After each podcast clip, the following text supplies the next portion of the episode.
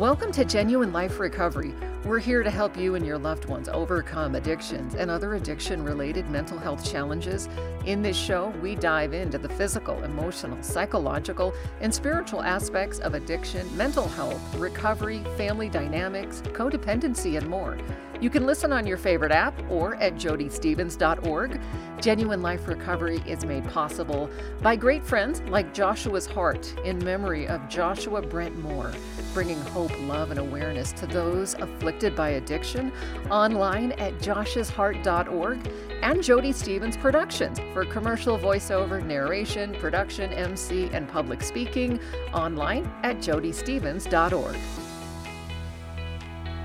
Hey, friends, welcome back to part two with Betsy Byler. Betsy is a mental health therapist. She's also an addiction counselor. She also trains therapists on how to deal with uh, clients with addictions and substance use disorder. And in the last episode, Betsy shared her own personal journey of addiction and recovery and how she got involved in addiction counseling and therapy. She also shared her secret to dealing with teens who struggle with addictions and successful ways to treat them. So, in this episode, we are going to be talking about assessments, what that is, what happens when someone comes in for treatment.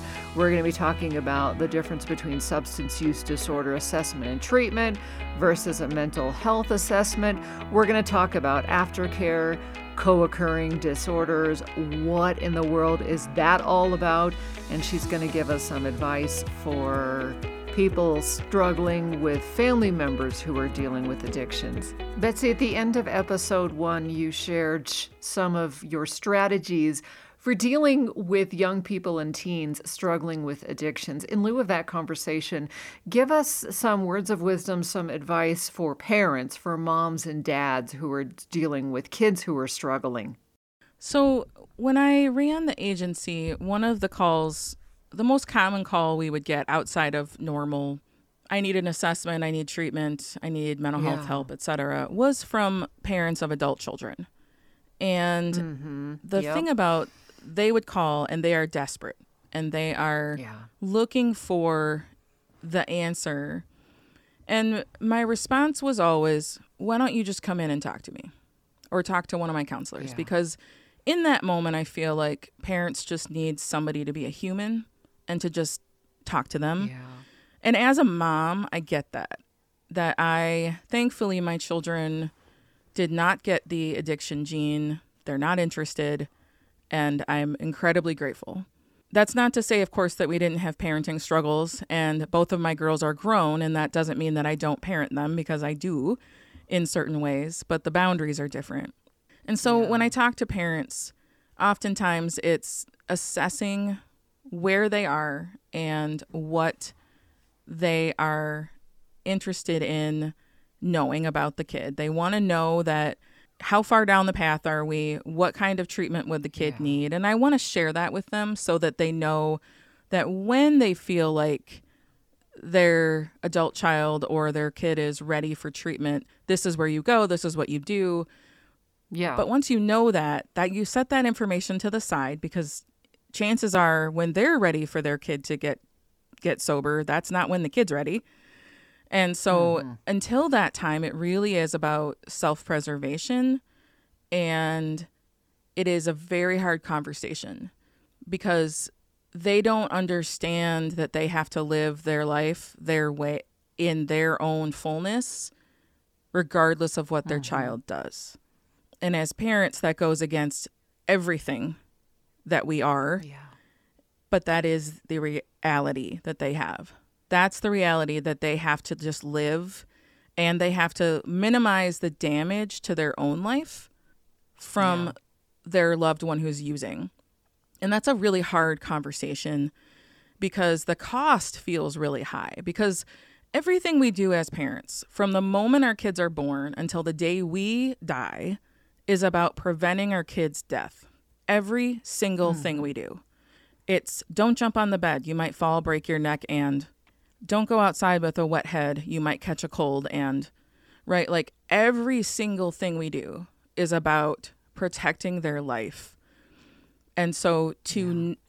to make boundaries, to make decisions where the kid might decide they're not going to speak to you or they're going to take off, that feels like leading them down the path where they're going to die.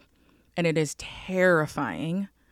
What I have to talk with parents about is yes, it's terrifying, and not but, and you still have to live your life anyway. Because yeah. doing these other things isn't going to make them get sober because that's not how this works.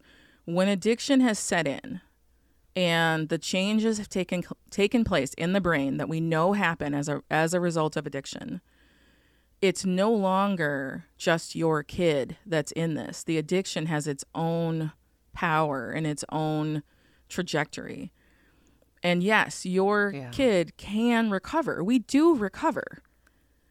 There isn't a magic thing though. And if you are having things stolen or having to cover up things or taking care of grandchildren or whatever the case may be, there are there are things that you will have to do or people will have to do as as a parent that they have to decide where their line is because yeah. the addiction is going to do what it's going to do until that person can get them get the addiction can arrest what's happening in their body and in mm-hmm. their brain and sometimes that's through treatment and sometimes it's not and when i talk with parents it really is trying to help them hold both things true that yes, yeah. I want to protect my child and I need to live my life in the meantime because my suffering isn't going to change what they do because addiction is not about whether you someone loves you enough. If love was enough to get people sober, people would get sober.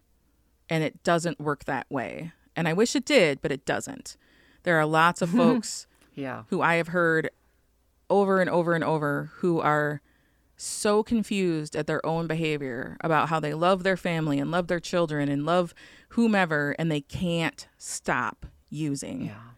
It's hard to believe when you're on the other side because the devastation in the wake of addiction is so complete that it can be so hard to accept that.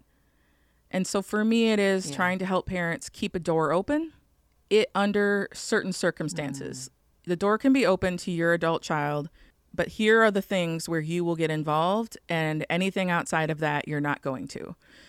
And what I tell people is look, I'm not going to tell you where to draw the line because wherever you draw right. it, you need to be able to sleep at night. And I'm not going to ask you to draw a line that you're not ready to draw.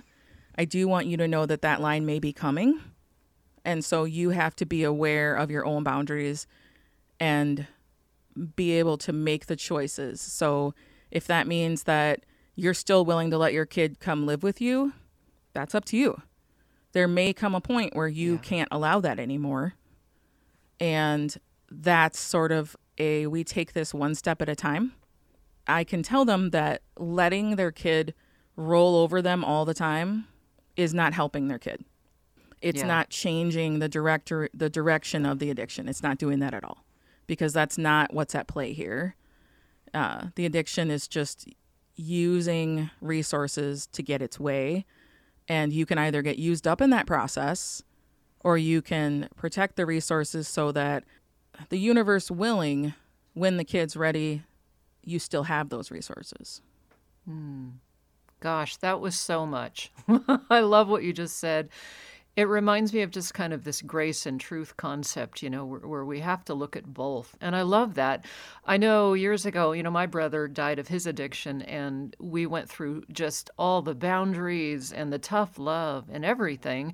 And I didn't know any different. I was just like, you just need to kick him out. And, you know, we just didn't know, you know, and and just coming alongside people is so huge and allowing them to kind of do what they can live with, particularly as parents, is enormous. You know, now looking back, I would never tell a mom to do this whole tough love, but I would kind of do really what you're saying is just very, very much, you know, I talked to a mom one time and And it was kind of the same thing where it was more like I'm concerned for you and I'd love to see you maybe get some help and here's some meetings for yourself, but you need to do what you can live with.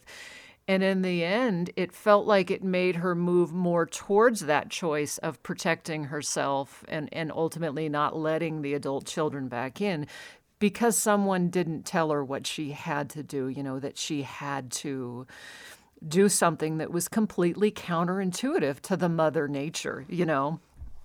And I think that's the key because the panic that is in us about our kids is that no one else understands. You don't understand yeah. my boy. You don't understand my girl. You don't understand us. No, I don't. Mm-hmm.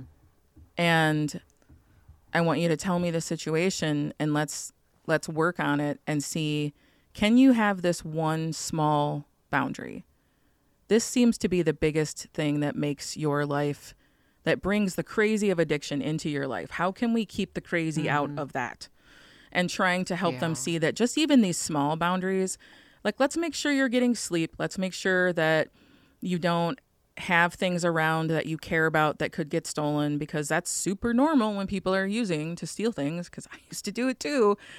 And what right. about getting making sure you can get to work so you're not getting called out all the time. So it's just finding a way to how do you still love and have a door open, whatever mm-hmm. you're willing to mm-hmm. do, and then protect those parts because ultimately they do. When when parents do that, when they're able to take that approach, they do end up coming up with their own boundaries. Yeah. Even though I've never suggested it because they're like, "Okay, I can't put up with this behavior anymore." So here's what I'm going to do. And mm-hmm. it's not about tough love. That is not a phrase, you know, it is a phrase that w- that used to happen, right? What people used to say that all the time. Yeah. But that's not what it is. This is a logical consequence to if you're going to do this and you're going to disrupt the house and nobody can get any sleep and go to work, like then I can't have you here. You know, that's not right. about that's not about tough love. That's that's just logical. And there are boundaries of if you want to talk, here's when I need you to contact me, here's when I'm going to be available for you. And always the if you're ready to go to treatment, I have done the legwork. I know exactly where to take you and what to do, and I have the information. So whenever you're ready, it doesn't matter when it is, you call me and I'll make it happen. And then you set it aside and you don't harp on it. You don't bring it up. And you don't remind them because they know already but they know yeah. also that you are ultimately when they have that moment of I can't live like this, they know that mom or dad or aunt or uncle whoever, this person in my life knows how to help me. I will call them. And it is a powerful thing for them to know that you have their back, but you're not harping on them and going to make them do an I told you so moment. I mean, it, it's just a totally different kind of more hands off, but yeah, in support, the person knows you're there. And I just think mm. that you get farther. And, you know, that our whole goal here is that people do recover. People who have yeah. far more in depth use stories that you know, I have a colleague who is a therapist and he overdosed in jail five different times. Mm. And his parents had taken out a life insurance policy to help pay for his funeral mm. because they just were convinced that he was going to die. And of course he he was that that's where it was headed. And he was so yeah. out of control. And now he's a master's level therapist working with substance use and a clinical supervisor leading other people. And this was the man that he was and yeah. now he's has a partner and a son and they don't have to worry about paying for his funeral but and the truth is we do recover. It's just that we have to live our lives in the meantime and provide the support that we are able to that is always leading in the direction of you can you can do this. I believe in you and i'm here when you're ready. Yeah. I would like to just touch on just treatment assessment. If I was, let's say, bringing my kid in for treatment, what would I expect? What would I, what, at the very least, like, what would I want to see in a treatment center and what would I want to maybe happen that first day?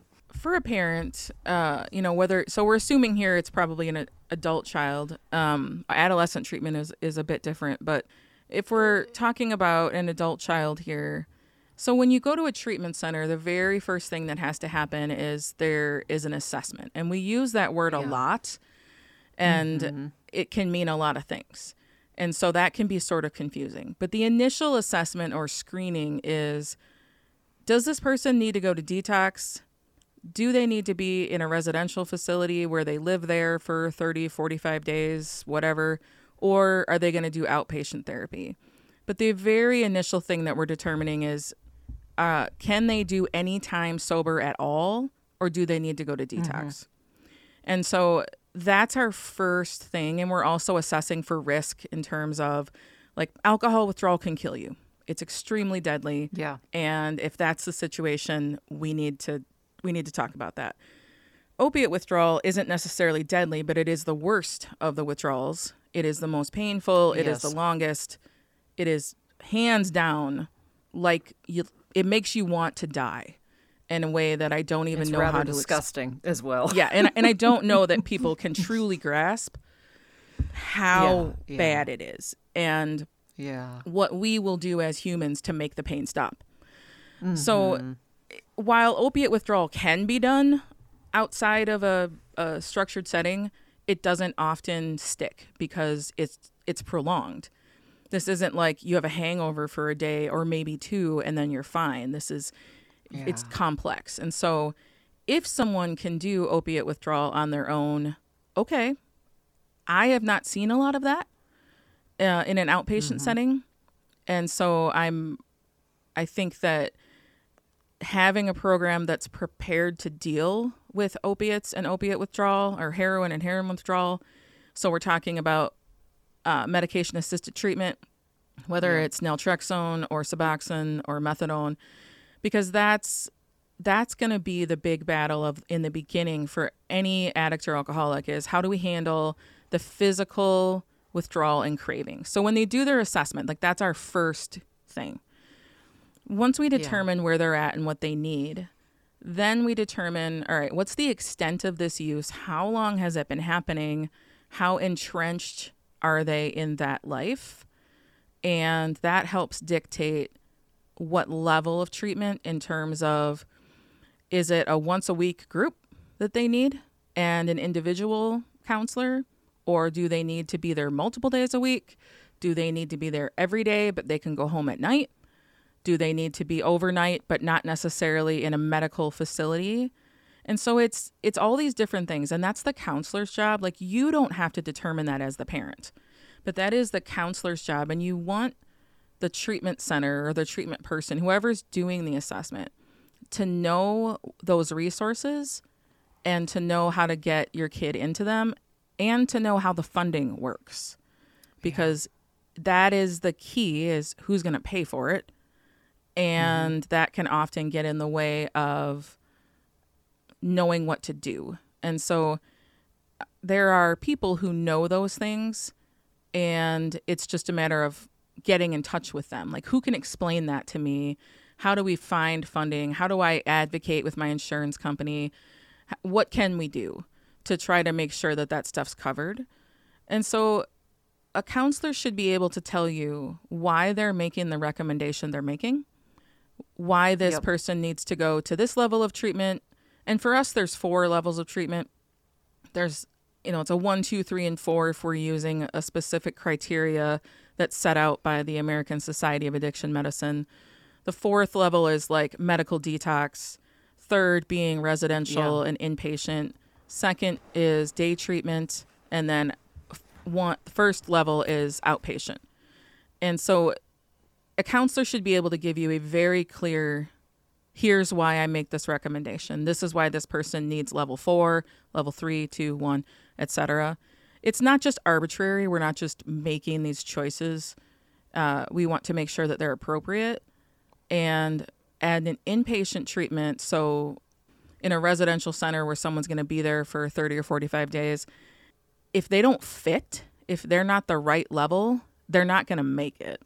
They either need to go back to detox or they need to drop down because they're just not in the same place as the other clients.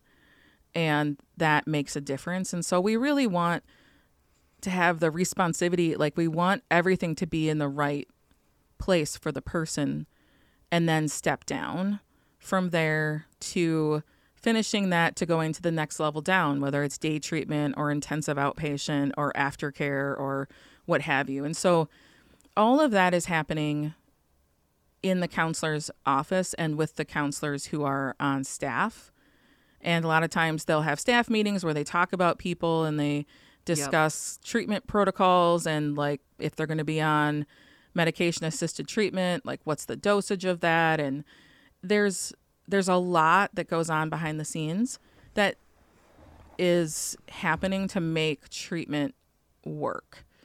But that's the first step for anybody is to get an assessment with someone who can do it. So a substance use assessment and that's going to be different than, say, a mental health assessment.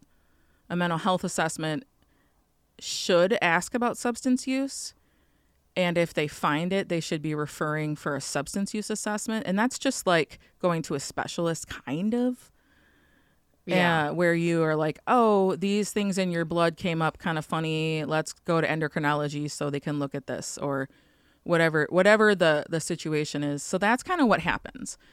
Um, and then within each treatment level, there are different things that happen. Typically, there's individual sessions and group sessions and individual work that the person will do, packets and worksheets and reading and things like that, as well as just learning how to do a day where they're getting sleep and eating decent food and taking care of themselves and socializing with others and getting away from the peer group that they were in. One of the big things, too, is aftercare planning, and some treatment centers do this better than others. And I think that's a key is that what mm-hmm. we want is that aftercare planning technically should start the day the person gets into treatment, where we start thinking about what happens after. Now, we don't want our clients to necessarily be focusing on it because we need them focused on the present. But as a staff, we're thinking about who are they are and where they're going to go home to and what kind of situation is that and do they have a job and what about children, et cetera, et cetera. Because what we're doing is sort of helping them and then giving them skills in this closed environment. But when they get out on the outs, so to speak, nothing's changed out here. And that is often very jarring for folks. And yeah. they need assistance. And so nobody should be leaving treatment and have nothing planned. Like there should be a plan in place for medical, mental health, uh, recovery planning for like whether they're going to go to support groups or whatever it is so, all these aspects of a person's life that we have a plan for that. And that is something that's going to, that should be happening in a treatment center as someone's getting close to discharge. I love that. You know, anybody coming into treatment should be able to think about a lot of the stuff you said and then ask those types of questions. Obviously, a lot of times people coming in for treatment aren't really in the state to ask that but like even mm-hmm. as a parent yeah you want to have that that good assessment i know for me we do those types or for our place our center the life change center we do those assessments as well because you know like you were talking about it's different for everybody some people are experiencing homelessness so that's going to be a different risk factor where some people have some psychological disorders, so they need to be referred out to maybe deal with schizophrenia or anxiety or some mental health. So that's going to be sort of a different type of assessment. And then, like you said, you kind of talk about it and figure out what level of care they should be involved in. So, yeah, so just making sure that you know an individual is getting a good assessment is a very good um, clue that you're dealing with a good treatment program so, Betsy, when we're doing an assessment, we're also assessing for co-occurring disorders, which,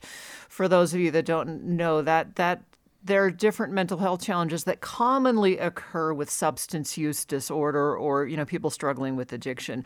So, Talk to me briefly about that, about assessing someone for a co occurring disorder, A, what that is, B, and which co occurring disorders, mental health challenges do you see that commonly co occur with people that struggle with addictions?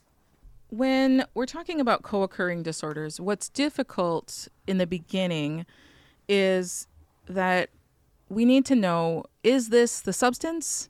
Is this caused by the substance only? Is it going to be there when we take it away? Was it predating the substance use? And what's what's going to be the future with this thing? So for instance, let me just we'll just go with mm-hmm. an example.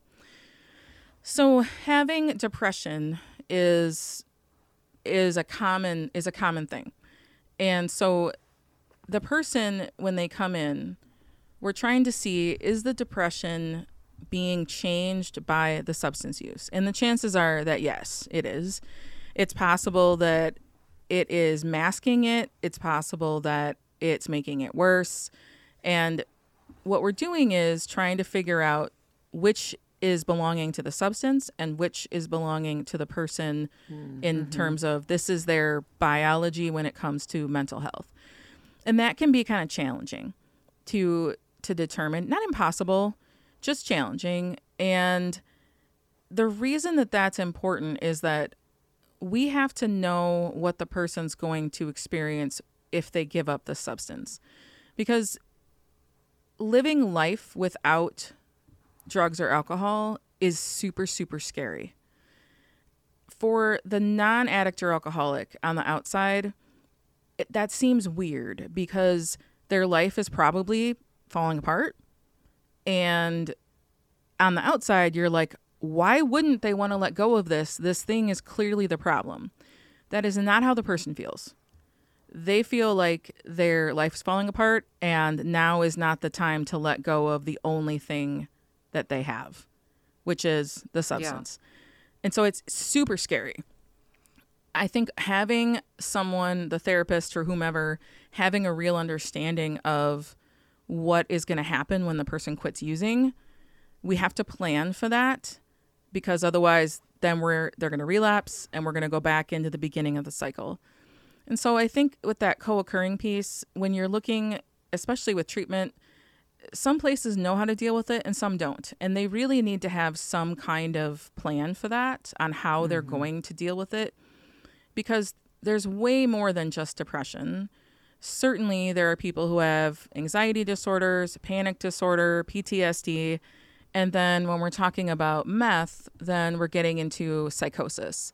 And that's not to say that you can't have psychosis with other drugs or yeah. late stage alcoholism, but it's so so common with people who are using meth and in some cases the psychosis stays no matter if they're sober or not and that is a totally different issue that we have to be able to work on and plan for that that is a possibility and so there's these there's different things that need to happen when we're looking at helping someone get clean because they're in that moment that person is not able to think that far into the future. And because when they do think about it, that's what keeps them using is they're like, yeah, no, I'm not doing that. That sounds terrible. And on our side, on the treatment yeah. side, we're thinking, okay, I can kind of predict that this person's been using to manage their PTSD or manage their anxiety. So if we pull away the drugs and alcohol, this person's probably still going to have PTSD and all of the hypervigilance and nightmares and flashbacks, et cetera, et cetera, are likely going to come back. How are we going to deal with that? And so sometimes that's going to be medication and therapy to manage those things. And there has to be treatment that's happening at the same time. And I don't believe that someone has to get totally sober before they address their mental health. I think that both can happen and that it's best when both are integrated in some way, whether that's the same therapist or whether that's they're working side by side or they're communicating or whatever. But I do yeah. believe that we have to have both of those things in order to set them up for the best recovery that they can.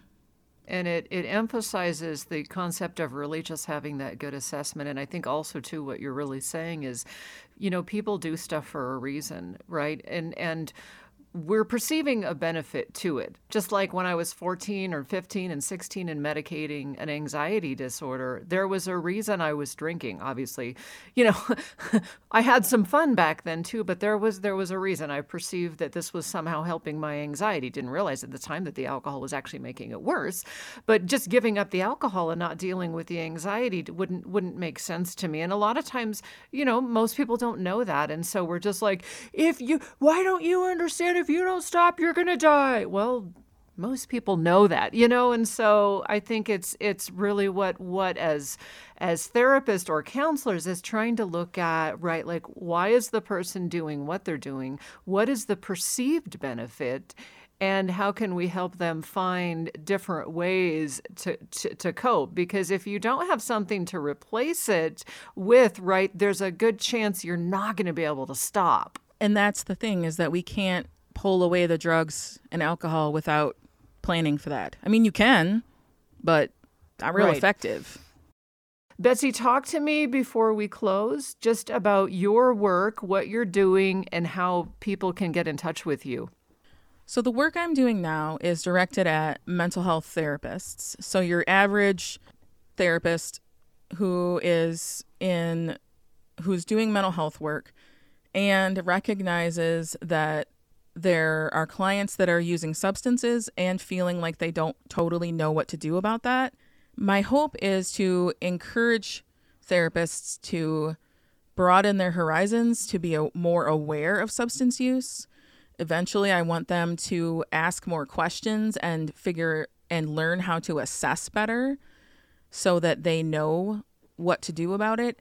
And then I want some of them to be willing to work with clients one to one who don't necessarily need a full blown treatment center, but who, mm-hmm. in their own individual therapy, it can be part of it.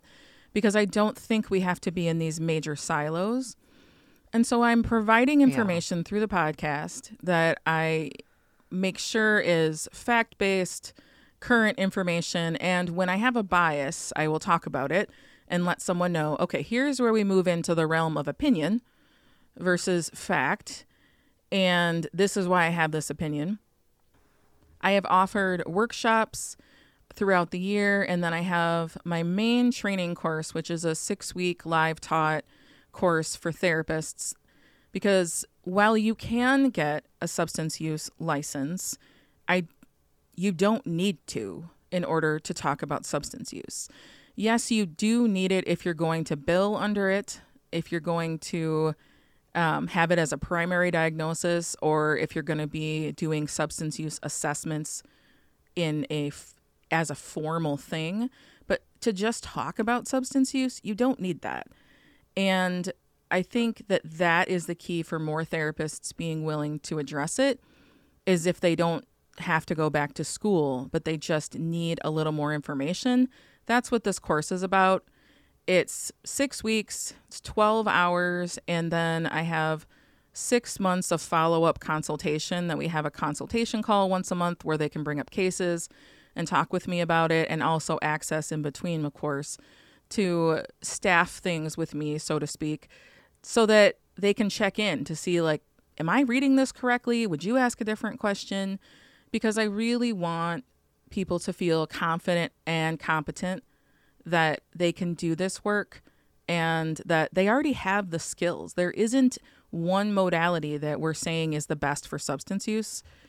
It's all the stuff we already do. We just have to turn it so it's used towards substance use. And I think that therapists are in a place where we get people who are willing to be vulnerable and tell us things this might be the place where they're willing to mention that they're using in order to cope. And I want people to know how to manage that. So that's what my whole podcast is about the course that I do, the workshops I do to assist with people adding this to their scope of practice because it's hard to know where to start. And I want to provide yeah. that for folks. And ultimately, I want us to bring more freedom and healing to our clients to help them move past it because I believe in addiction recovery. And I believe that as long as somebody has breath, that there is hope. Yes, so true. Betsy, let people know uh, your website and contact information in case they want to connect with you or take your course um, and things like that. So you can find me at betsybyler.com, and that is Betsy with a Y and Byler, B Y L E R, dot com. And you can email me at betsy at betsybyler.com. And I'm happy to answer questions. You can also on the website check out uh, different things that I've done. And then the podcast, there are, I think I'm at 125 episodes. There's information, and I do have listeners that are parents uh, and and even people in recovery who have listened to certain episodes. And so it it's not just it is for therapists and that's my background and my focus but i do know that if that mm-hmm. there is mm-hmm. some information that folks have heard and i also have some recovery stories that people enjoy listening to of folks that are uh, in my professional sphere so to speak um, that are in recovery and um, I also support all pathways to recovery. Uh, and so I am a fan of the 12 steps, but also of other plans of recovery. And so I will, I talk about some of those resources as well. So yeah, you can find me there. Fantastic. Any parting words of wisdom, advice, suggestions, comments for people or families struggling with addictions? I did do an episode on uh, on my podcast that was about sort of some do's and don'ts for folks who have loved ones that are using, and it's it's really practical, but I think it is the start of setting boundaries and limits with people that you love will yeah. be helpful and will decrease the amount of crazy making behavior that gets into your life. And that will give you more emotional resources for the day they are ready for treatments or to stop or to get help or whatever that ends up being so that when that happens you're not at your wits end. And that's all you can do is protect your own emotional energy and life and make sure that you are managing things and living your life as well as being able to enjoy life with the other parts of your family and friends who aren't in that place so that it's not just your loved one that's using that's getting all of everything that you have. And I I really can't stress enough you suffering along with them doesn't change it. It will not make them quit using any faster. And so they also aren't aware all the time and and, uh, they're also not going to have any sense of how much you're suffering and it's achieving nothing and so don't suffer like that. Try to find a way to minimize that. While you're still going to be worried and still struggle, that's okay. I'm not saying that it can be perfect. But I don't want you to feel, I don't want people to feel like they don't deserve to be happy or they can't relax while their loved one is using, because that's going to be a hell of a long several years or however long it is. And you don't need to do it, it won't help. It won't help them and it doesn't help you. And so, le- learning to set those limits and getting some support for yourself, whether it's in therapy or Al Anon or whatever, or Narcanon or Naranon, sorry, uh, getting some support for yourself is totally worth it. It is absolutely warranted. And I think it's helpful to have someone to talk to that can understand and help you focus on your goals. Awesome. Betsy, thank you so much. Betsy, betsybyler.com. Check out her website and see all the great work that she does. Betsy, thank you so much for coming on the show, for being vulnerable, for sharing not only your clinical and counseling expertise, but also your personal story as well. Thanks so much for having me, Jodie. Thank you so much, friends, for listening to Genuine Life Recovery, playing on your favorite app or on my website at jodiestevens.org. It's J O D I E S T E V E N S, jodiestevens.org. There you can check out my podcast, blog, recovery coaching info, speaking, and more. Check it out.